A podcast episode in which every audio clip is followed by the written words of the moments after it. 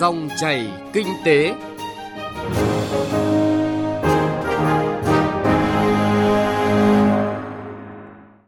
Biên tập viên Xuân Lan và Hà Nho xin kính chào quý vị và các bạn. Thưa quý vị và các bạn, trong chương trình Dòng chảy kinh tế hôm nay, chúng tôi chuyển đến quý vị và các bạn những nội dung chính sau đây. Cách tiếp cận mới trong thiết kế chính sách phát triển kinh tế tư nhân. Bảo hiểm trách nhiệm, công cụ bảo vệ doanh nghiệp trước rủi ro covid mười chín. Cao điểm quyết toán thuế và tiện ích từ quyết toán thuế điện tử. Trước khi đến với nội dung vừa giới thiệu, chúng tôi điểm lại một số thông tin kinh tế đáng chú ý. Phó Thủ tướng Chính phủ Trịnh Đình Dũng vừa ký quyết định chủ trương đầu tư dự án xây dựng và kinh doanh kết cấu hạ tầng khu công nghiệp đa ngành Triệu Phú, tỉnh Quảng Trị. Dự án do công ty cổ phần Trung Khởi làm chủ đầu tư với tổng mức đầu tư hơn bốn nghìn năm trăm tỷ đồng. Bộ Kế hoạch và Đầu tư vừa có công văn số một hai hai tư kiến nghị Thủ tướng Chính phủ thành lập Hội đồng thẩm định liên ngành cho dự án đường bộ cao tốc Tân Phú Đồng Nai đến Bảo Lộc Lâm Đồng theo hình thức đối tác công tư pê pê pê, loại hợp đồng là bê o tê. Đây là dự án do liên danh nhà đầu tư gồm Tập đoàn Đèo Cả, Tập đoàn Hưng Thịnh và Tập đoàn Nam Miền Trung đề xuất. Tổng mức đầu tư sơ bộ giai đoạn một của dự án hơn mười sáu nghìn bốn trăm linh tám tỷ đồng, với vốn nhà nước khoảng sáu nghìn năm trăm tỷ đồng. Theo công văn gửi Bộ Giao thông Vận tải tham gia ý kiến về quy hoạch tổng thể phát triển hệ thống cảng hàng không giai đoạn hai nghìn không trăm hai mươi mốt đến hai nghìn không trăm ba mươi, tầm nhìn đến năm hai nghìn không trăm năm mươi, Ủy ban nhân dân thành phố Hải Phòng đề nghị xem xét xác định sân bay Tiên Lãng là cảng hàng không quốc tế số hai của vùng thủ đô. Trong giai đoạn trước mắt, cảng hàng không quốc tế Cát Bi cũng được đề nghị nâng công suất đến năm hai nghìn không trăm ba mươi để đáp ứng quy hoạch chung của thành phố. Trong năm năm tới, Hà Nội đứng vào nhóm năm địa phương dẫn đầu về chuyển đổi số, đứng vào nhóm ba trong mười năm tới. Đây là một trong những mục tiêu chương trình chuyển đổi số của thành phố Hà Nội đến năm hai nghìn không trăm hai mươi lăm và định hướng đến năm hai nghìn không trăm ba mươi được Sở Thông tin và Truyền thông dự thảo và mới đây đã trình Ủy ban nhân dân thành phố. Để thực hiện các mục tiêu đặt ra, thành phố Hà Nội sẽ triển khai một số nhiệm vụ giải pháp, trong đó tập trung vào ba trụ cột chính gồm chính quyền số, kinh tế số và xã hội số. Thông tin đáng chú ý đối với doanh nghiệp xuất nhập khẩu, Tổng công ty Tân Cảng Sài Gòn cho biết sẽ áp dụng biểu giá dịch vụ mới tại Cảng Cát Lái từ ngày mùng một tháng tư năm nay. Theo đó, giá dịch vụ được điều chỉnh tăng thêm tùy theo loại container hàng khô hay đông lạnh. Biểu giá hiện hành đã áp dụng từ năm hai nghìn không trăm mười bảy và đến nay không đáp ứng các chi phí đầu vào cũng như chi phí đầu tư cơ sở hạ tầng để cảng duy trì và nâng cao chất lượng dịch vụ.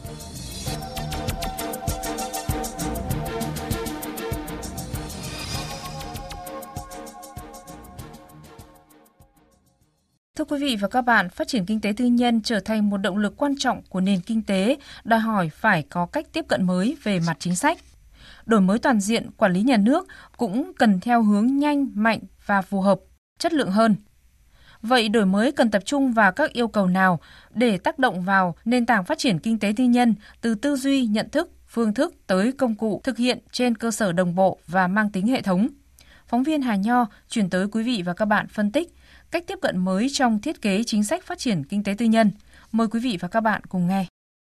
Xin nhắc lại vai trò của kinh tế tư nhân thể hiện qua số lượng doanh nghiệp thành lập mới trung bình hàng năm trong giai đoạn hai nghìn không trăm mười sáu đến hai nghìn không trăm hai mươi. Cả nước có hơn một trăm hai mươi sáu nghìn năm trăm doanh nghiệp thành lập mới, số vốn đăng ký là một triệu ba trăm năm mươi nghìn tỷ đồng, tăng bốn mươi chín phẩy ba phần trăm về số doanh nghiệp và tăng hai mươi bốn phẩy tám phần trăm về số vốn đăng ký so với giai đoạn trước đó. Tỷ trọng đóng góp của kinh tế tư nhân chiếm khoảng bốn mươi ba phần trăm giê đê pê, với tốc độ tăng trưởng khá, thu hút khoảng tám mươi lăm phần trăm lực lượng lao động. Vai trò của kinh tế tư nhân cũng có sự thay đổi đáng kể trong các nghị quyết của Đảng trong gần ba mươi lăm năm qua. Cùng với đó là hàng loạt các chính sách lớn của Đảng và Nhà nước về phát triển kinh tế tư nhân được ban hành và triển khai thực hiện. Vấn đề đặt ra hiện nay là khi kinh tế tư nhân thu hút tới tám mươi lăm phần trăm lực lượng lao động thì rõ ràng các cơ quan quản lý nhà nước cần thiết kế chính sách phát triển kinh tế tư nhân một cách thực chất và phù hợp hơn, thực sự tạo nền tảng để kinh tế tư nhân phát triển trở thành một động lực quan trọng của nền kinh tế.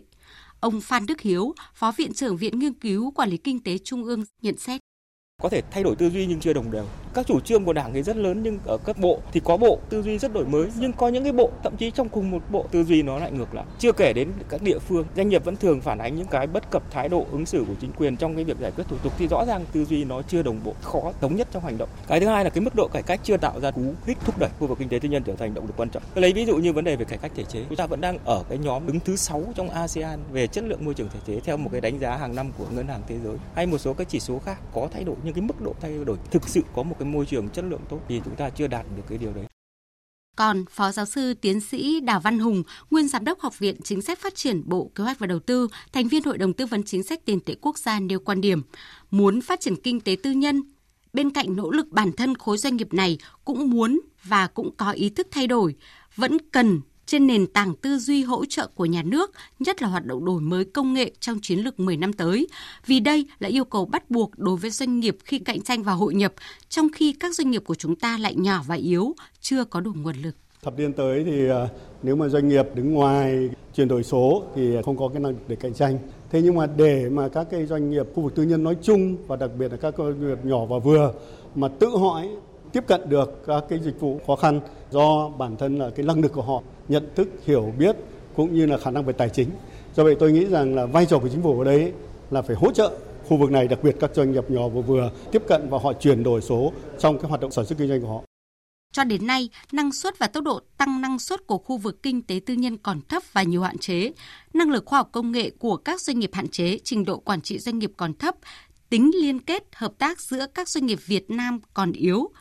Chỉ ra những điểm tồn tại hạn chế của khu vực kinh tế tư nhân cũng để thấy rõ hơn những hạn chế yếu kém và tồn tại của phương thức quản lý nhà nước đối với kinh tế tư nhân, từ đó xác định rõ mục tiêu, giải pháp phù hợp và quan trọng nhất tổ chức thực hiện. Bà Phạm Chi Lan, chuyên gia kinh tế, khuyến nghị các giải pháp hỗ trợ doanh nghiệp và quan trọng nhất là cơ quan quản lý cần đặt niềm tin vào doanh nghiệp. Chúng ta tập trung hỗ trợ các doanh nghiệp trong các hoạt động đổi mới sáng tạo, chuyển giao và ứng dụng các công nghệ tiên tiến, chứ không nên hỗ trợ một cách tràn lan. Thứ hai là hỗ trợ về nâng cao kỹ năng, thông tin tư vấn, khuyến khích hỗ trợ tạo lập các chuỗi cung ứng mới với giá trị gia tăng cao hơn cho Việt Nam. Tin vào doanh nghiệp và dựa vào doanh nghiệp để mà thực hiện việc tạo lập môi trường cạnh tranh. Cứ bản thân các cơ quan nhà nước thiết kế với nhau và thiếu niềm tin ở doanh nghiệp sẽ khó mà thực hiện được. Đổi mới trong cách tiếp cận từ các phương thức hỗ trợ, từ thái độ quản lý và cách ứng xử với các tình huống đối với doanh nghiệp cần trên tinh thần cởi mở, tạo thuận lợi và phải được làm thường xuyên, đồng bộ. Ví dụ như những ý tưởng được bàn kỹ, trở đi trở lại khi đã trở thành các đề án nghị quyết thì cần tích cực đưa vào cuộc sống, hiện thực hóa các nghị quyết này. Bộ trưởng Bộ Kế hoạch và Đầu tư Nguyễn Chí Dũng cho biết, ông theo dõi ba mươi năm qua về khả năng liên kết của Việt Nam và thấy rằng khả năng này rất yếu trong nội bộ các doanh nghiệp cần được khắc phục sớm. Về phía các cơ quan quản lý, cần nhận thức tạo điều kiện cho các doanh nghiệp phát triển là trách nhiệm của mình. Tư duy đổi mới sáng tạo trong quản lý theo hướng tạo thuận lợi thay vì kìm hãm, nhũng nhiễu doanh nghiệp như những hạn chế đã và đang còn tồn tại.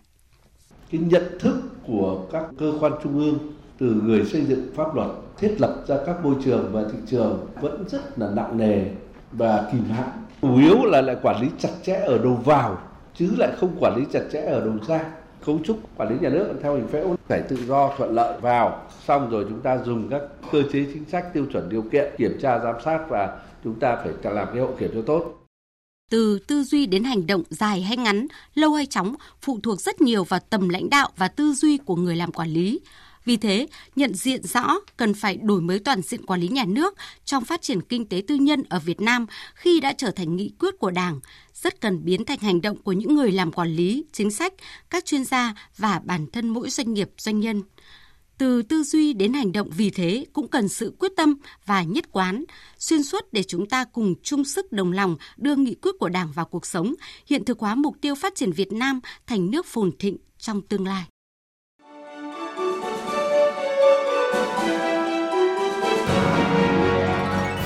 Dòng chảy kinh tế, dòng chảy cuộc sống.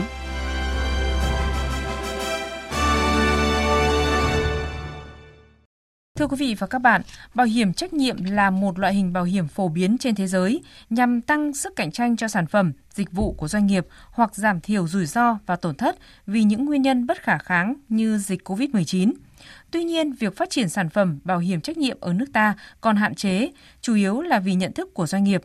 Do đó, việc hội nhập kinh tế sâu và rộng của nước ta hiện nay trong bối cảnh chịu ảnh hưởng của dịch cô vít mười chín cũng là thời điểm thích hợp để phát triển bảo hiểm trách nhiệm ở Việt Nam.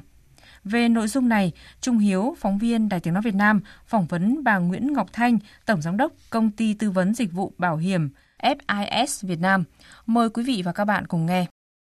Thưa bà, bà có đánh giá như thế nào về việc phát triển cái hình thức bảo hiểm trách nhiệm tại Việt Nam trong cái bối cảnh bất định do ảnh hưởng của dịch cô vít mười chín hiện nay?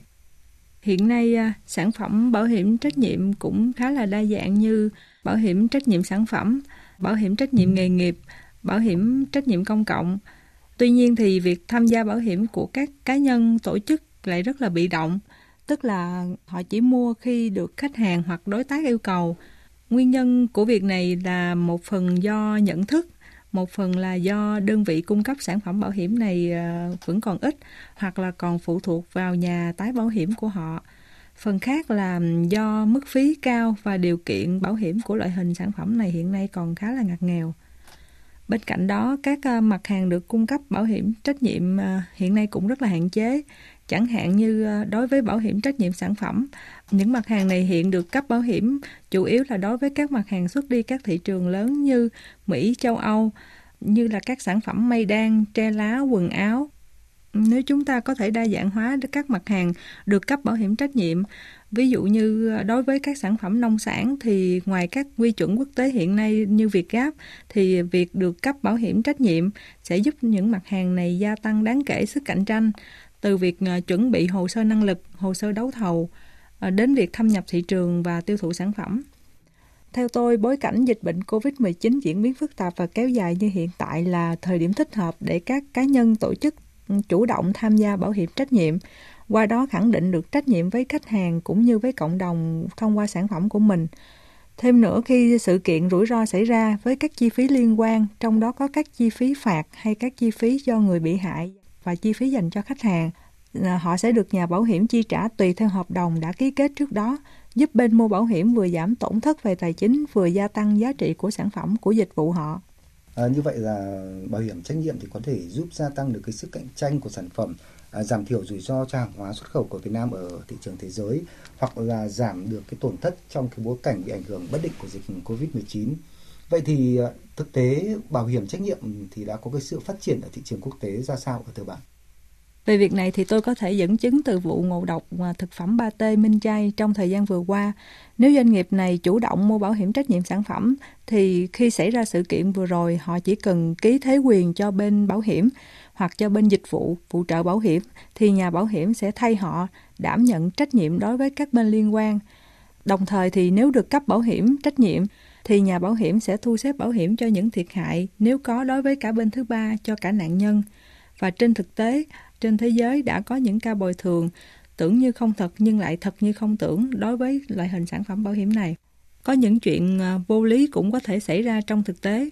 Ví dụ như tại Mỹ, một khách hàng mua áo sơ mi và không may mắc gắn ở cổ áo đã mắc vào cửa xe ô tô khi họ xuống xe, dẫn đến tai nạn làm cho thị lực tổn thương hai mươi lăm phần trăm. Người này khi đó đã kiện nhà sản xuất và họ đã thắng kiện. Khi đó công ty bảo hiểm đã phải bồi thường toàn bộ chi phí điều trị và toàn bộ chi phí mà à, dẫn đến giảm thu nhập cho người này trong suốt tuổi lao động còn lại. À, ngoài ra, các nhà bảo hiểm còn thanh toán các chi phí liên quan khác, kể cả chi phí thuê luật sư. Những vụ việc như vậy tuy diễn ra đã lâu và ở các thị trường phát triển, nhưng điều này không có nghĩa là sẽ không xảy ra ở Việt Nam, và mọi sự chuẩn bị trước đều là không thừa. Để góp phần mà thay đổi nhận thức của doanh nghiệp về cái tầm quan trọng của bảo hiểm trách nhiệm thì theo bà cần có chính sách như thế nào, cũng như là cần cái sự chủ động ra sao của các doanh nghiệp bảo hiểm? À, về việc này thì theo quy định hiện hành, hiện nay chúng ta có chín ngành nghề bắt buộc phải tham gia bảo hiểm trách nhiệm nghề nghiệp, bao gồm các tổ chức hành nghề luật sư, doanh nghiệp môi giới bảo hiểm, doanh nghiệp kiểm toán và chi nhánh doanh nghiệp kiểm toán nước ngoài tại Việt Nam, nhà thầu tư vấn xây dựng, công ty chứng khoán, công ty quản lý quỹ, doanh nghiệp thẩm định giá, tổ chức hành nghề công chứng và cơ sở người hành nghề khám chữa bệnh.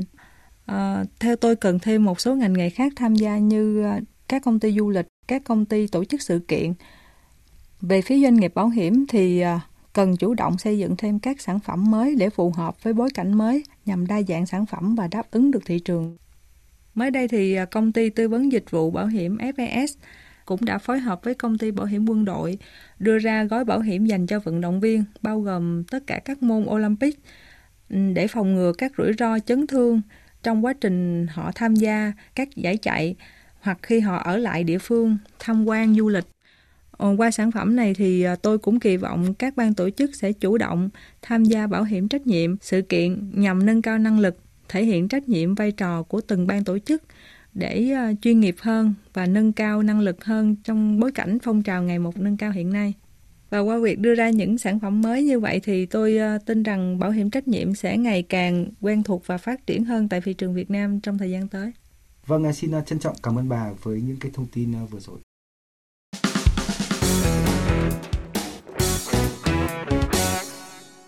Thưa quý vị và các bạn, từ nay đến hết tháng tư là giai đoạn cao điểm để các doanh nghiệp và người nộp thuế thực hiện kê khai, nộp báo cáo quyết toán thuế thu nhập doanh nghiệp và thuế thu nhập cá nhân.